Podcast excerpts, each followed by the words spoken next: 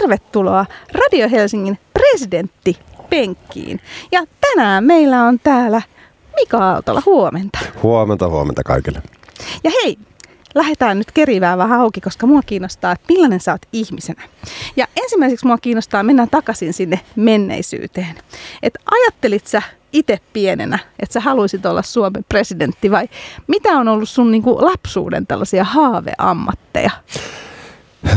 Isä halusi musta tota, niin, rakennusalan ihmistä, että sä ajattelee, että jotain konkreettista, se on niin kuin pojalle hyvä ja, ja semmoista vankkaa.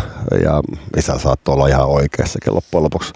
Mutta tota, itse haaveilin esimerkiksi arkeologin ammatista ja vieläkin vähän silloin tällöin teen aina paikkakartotusta tuolla lähiseuduilla, missä on, että historia pitää tuntea sen, missä asuu jalkapalloilijaurasta myös haaveili pikkupoikana aika paljon. Pelattiin kaikki kesät futista yhteen maaliin, koska Kintauden kylässä ei ollut ihan hirveästi lapsia. No tämä ymmärrän, munkin sellainen haaveammatti on ollut arkeologia. Se on jotenkin sellainen, niin kuin, mutta sitähän pystyy toteuttaa sitten vaikka, tiedätkö Kyllä. eläkevaiheessa. Joo, siis nimenomaan, että mä ostin tämmöisen metallietsimen ja sillä on tota, kaikenlaista jännää löytänyt, yleensä kaljapullon korkkeja, mutta tota, haaveissa tietysti on löytää joku iso aarre, kun tuolla Geopojan kanssa mennään, mennään kaupungin puistoissa, mutta aika paljon muuta metallia sieltä löytyy kuin mitään kauhean arvokasta. No mutta kato, ei koskaan voi tietää. Ehkä tulevaisuudessa. No, ehkä tulevaisuudessa. Aina on aikaa. Että jos ei sitä ole, niin sitä pitää varastaa. Eli, eli aikaa voi myös niin kuin tehdä ja aina ne prioriteetit pitää olla joka, jotka on kaiken keskiössä. Ja tällä hetkellä se kyllä on toi lapsi. Lapsi on hengessä vuonna 2100 jos katsoo ihan keskiverto elinikäodotteita. Isä on silloin jo kuopattu, ollut pitkä. Presidenttikausikin kestää vain kuusi vuotta, että prioriteetti kuitenkin ne pitkäaikaiset asiat elämässä. Näin se on. No, sä oot Mika Aaltola lähtenyt tekemään kampanjaa politiikan ulkopuolelta. Niin miltä kampanja on niin tuntunut?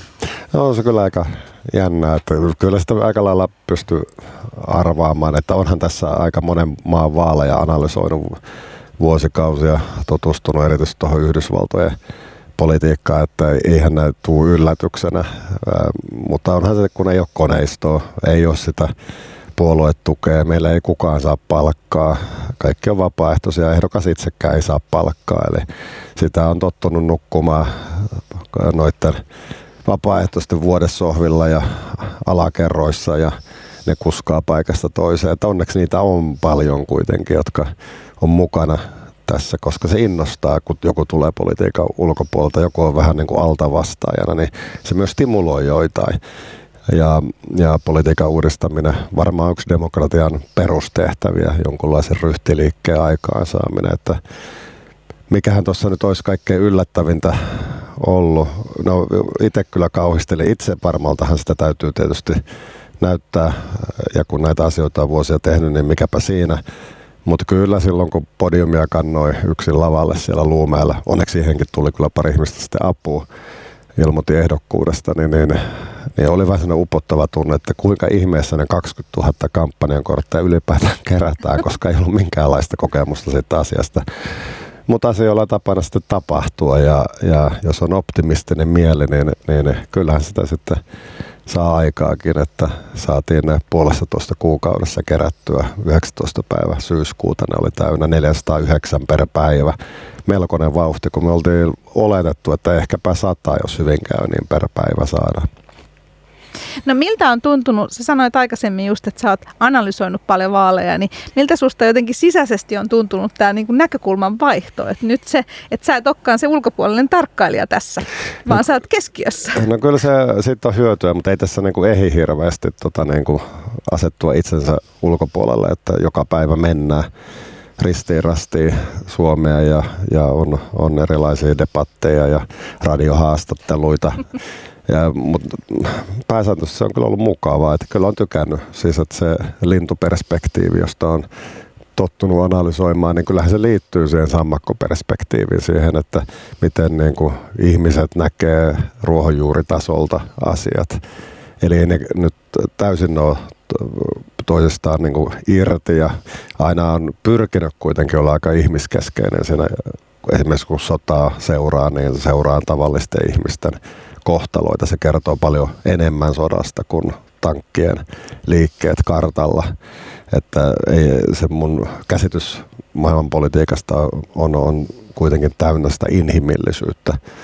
Ja sitä löytyy myös Suomen niemeltä. Ihmisillä on hirveä määrä tarinoita kerrottavana ja on sitä aika uskomattomia juttuja kuullut ja, ja niitä myös vähän niin kuin jakanutkin, että, että mitä ihmiset ajattelee ja eri puolilla Suomea, mitä Pohjois-Karjassa ajatellaan, mitä Lappeenrannassa ajatellaan, mitä Turun torilla ihmisillä on mielessä, niin sitä oma pää on nyt tällä hetkellä täynnä. No mitä sä oot oppinut tästä kampanjan aikana? Onko jotain sellaisia oppeja, positiivisia tai negatiivisia, että, jotka on, tai jotain sellaisia, niin kuin, mitkä on tullut täysin yllätyksenä? No, no itse asiassa eihän ne yllätyksenä kaikki tullut, että ne, se negatiivinenkin, niin, niin osasin sitä kyllä ennakoida, mutta sen, sen niin kuin hallitseminen on tavattoman työlästä touhua, kun on, on on, meillä tietysti on tukitiimi, he auttaa sparraamisessa ja asioiden organisoimisessa, mutta meillä ei ole siis niin kuin sellaista kampanjapäällikköä ja palkallistalla kuvaajia ja sitä sun tätä. Meiltä puuttuu niin kuin kahvilat tuolta tai kuntosalit, mitä muilla on, koska meillä ei ole siis sitä rahaa. Että me edetään ihan täysin kansan kädestä yksittäisiltä lahjoittajilta, jota nyt on kuitenkin lähemmäs tuhat tällä hetkellä. Että että on meillä jotain resursseja, mutta aika tarkasti pitää se miettiä, miten markat käyttää.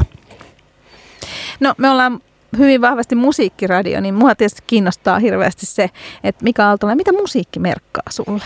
No aika paljon, siis nyt varsinkin kun tuota, tuolla ajelee maakunnissa, niin aika paljon radiota tulee kuunneltua, että että on sillä ei päässyt myös päivittämään musiikkimakuaan, mutta kyllähän se musiikkimaku, mikä on aikoinaan niin kuin jumittunut, niin sekin vielä, vielä toimii. Eli, eli, eli ne semmoiset klassiset biisit, mitkä itselle on ollut merkityksellisiä eri elämänvaiheissa, niin niitähän nyt mielellään sitä laittaa aina volumen kaakkoon ja rallattelee mukana.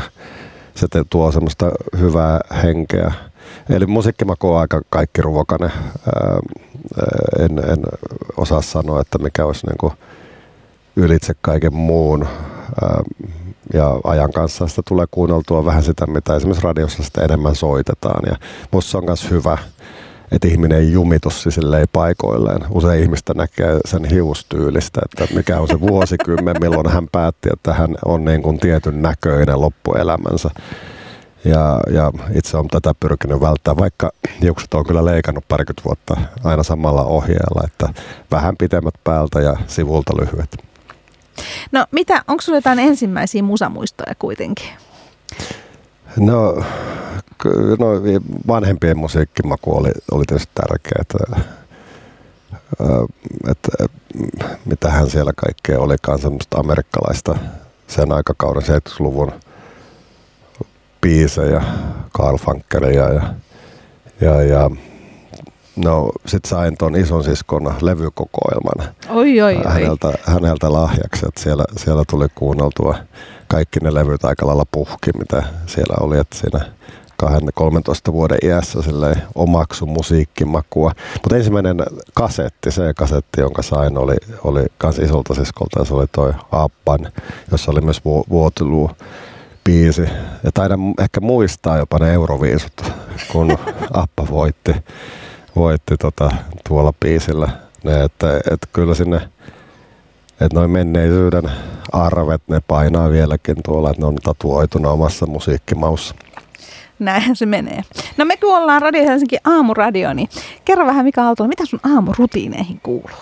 No tänä aamuna esimerkiksi oli tosi rauhallinen fiilis, että, että tota, tuli myöhään illalla, tai no ennen kauhean myöhään seitsemän aikaa, että pääsin nukuttaan kyllä lasta ja vähän leikittiinkin siinä. Ja sen sitten nukui hyvin, viaton ihminen nukkuu hyvin ja kolme koiraa, vaimoja ja lapsi havahduttiin aamulla. Mä herään vähän aikaisemmin, että sen oli mukava kuunnella vauvan tai lapsen tuhinaa ää, Ja Eikö se, se ole ihana se niin kuin yksinäinen tunti? Tai sellainen, niin kuin, että kaikki muut nukkuu? Kyllä, semmoinen niin kuin rauhoittumisen aika tai semmoinen hitaa heräämisen aika. Että mä nautin kyllä siitä. Ikävä kyllä siihen liittyy usein se, että mä selaan niin kuin puhelimella sitten uutisia ja ja pyrin vähän niin kuin säilymään kärryillä, että mitä kaikkea tapahtuu tapahtuu, eikä ne koske niin kuin kampanjaa, että sitä vältän, että lueskelisi liikaa Mika Aaltola uutisia.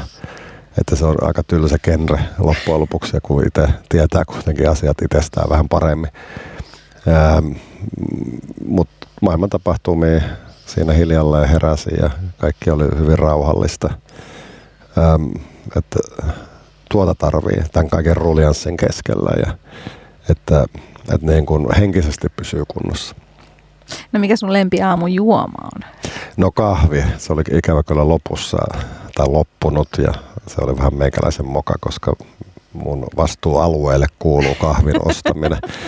eli, eli tässä, tässä tota, niin kuin asiat ei mennyt, mennyt sitten ihan tip-top tyylillä loppuun saakka. Eli, eli, eli täytyy käydä tämän jälkeen ostamassa kahvia. No tässä nyt paljon on kampanja-aikaa jo mennyt ja vähän on rutistusta vielä tuolla niin kuin edessäpäin. Mm. Niin miltä niin kuin nyt tuntuu? No kyllä se tuntuu siis, avaahan se silmiä ja antaa se siis uudenlaisen katsatokannan asioihin. Siinä on tosi semmoisia valta, valtaistavia puolia, kun ihmisten kanssa juttelee. Suomalaiset on tosi ystävällisiä, että ei ole yhtään ollut sellaista niin kuin hankalaa tapaamista, kun on kuitenkin tuhansia ihmisiä ihmisiä tavannut ja katsonut silmiä ja puristanut uurteisia ja pehmeitä käsiä, lämpimiä ja vähän kylmempiä. On oppinut mutta aika lailla ihmisten käsistä tässä, tässä tota niin, viisi kuukautta, kun tässä nyt on mennyt.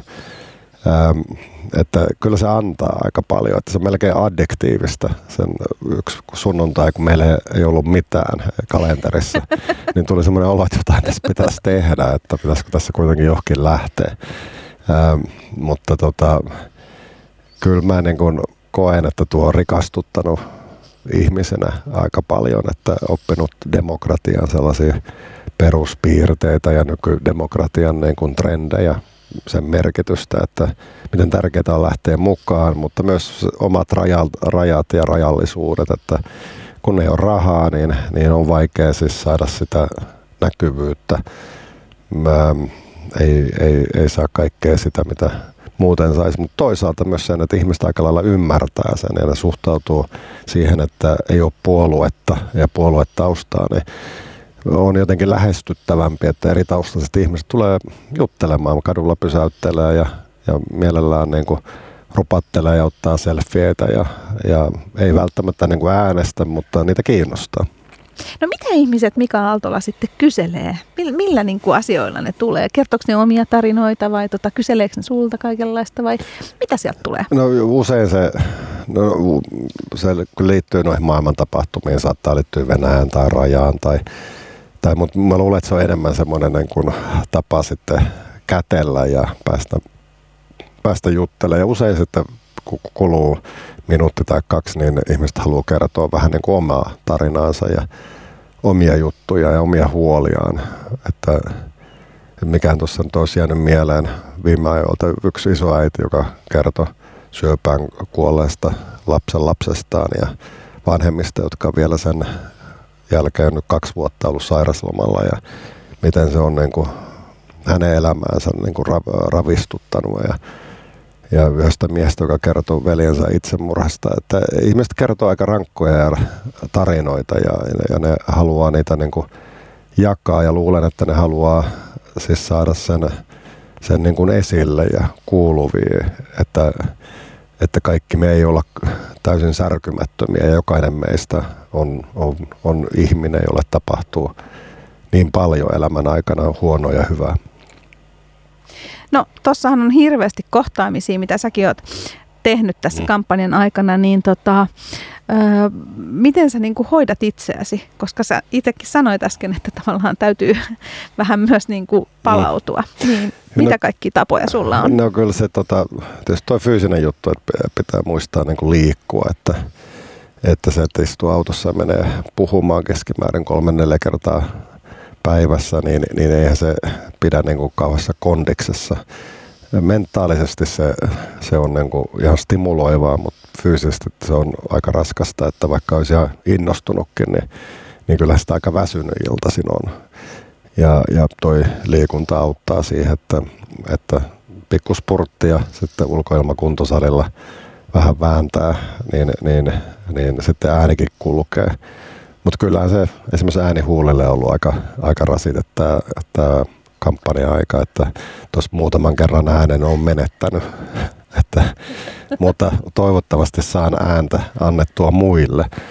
Että se on, se on tota, tärkeää kuitenkin tämä, tämä työ, mitä tai itse näen sen tärkeänä, että näyttää esimerkkiä, että perustuslain mukaan ihmiset voi lähteä ehdolla ja jokainen suomalainen tyttö ja poika, niin, niin jos hän kysyy, että voiko hänestä isona tulla presidentti, niin se vastaus pitää tasavallassa olla, että kyllä voi.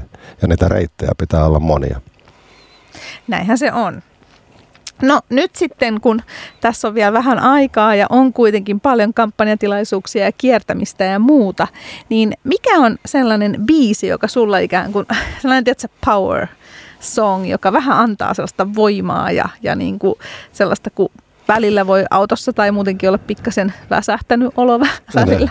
No, no kyllä se pitkiä matkoja ajaa ja kun tässä kaikki maakunnat on tullut kierrettyä aika moneen kertaan ja oliko niitä parisataa stoppia takana. Ja niin, niin kyllä mulla aina, aina jos sattuu tulee, se on vähän harvinaisempi biisi, mutta toi suomalainen, suomalainen kansanlaulu, josta on versioita tosi paljon, Eevan polkka tai Ievan polkka, niin siinä on semmoista rämäpäisyyttä, josta mä tykkään. Siinä on semmoista rohkeata ilomielisyyttä, jota Suomeen niin kuin tarvitaan, kun täytyy kuitenkin luoda positiivista visiota synkässä maailmanajassa. Et siinä, on, siinä on vähän sama ehkä kuin Suomen kääriän Euroviisupiisissä, että, että täällä tullaan ja mennään kovaa. Että se, se, se toimii. Se viehättää myös niin kuin maailmalla, että se on yksi kuunnelluimpia suomalaisia biisejä joita on, mutta kannattaa tsekata se kappale, niin ymmärtää vähän, että mistä tässä puhun. Jos tulee autossa radiosta, niin laitatko täysiä? No kyllä yleensä laita ja vanhemmiten, tai sitä on aistit mennyt jo tuossa parikymppisenä, että en, eh, en tota haista ja maista johtuen niin kuin terveyshuolista ja kuulokaan ei ole ihan täydellinen, niin kyllä sitä volyymia täytyy aina vähän lisätä ja se on mukavaa, kun se vähän tuntuukin se kappale. Just näin. Sen pitää tuntua oikein kunnolla. Hei, tsemppiä kampanjaan ja kiitos oikein paljon Mikaalta. Kiitos, kiitos oikein paljon.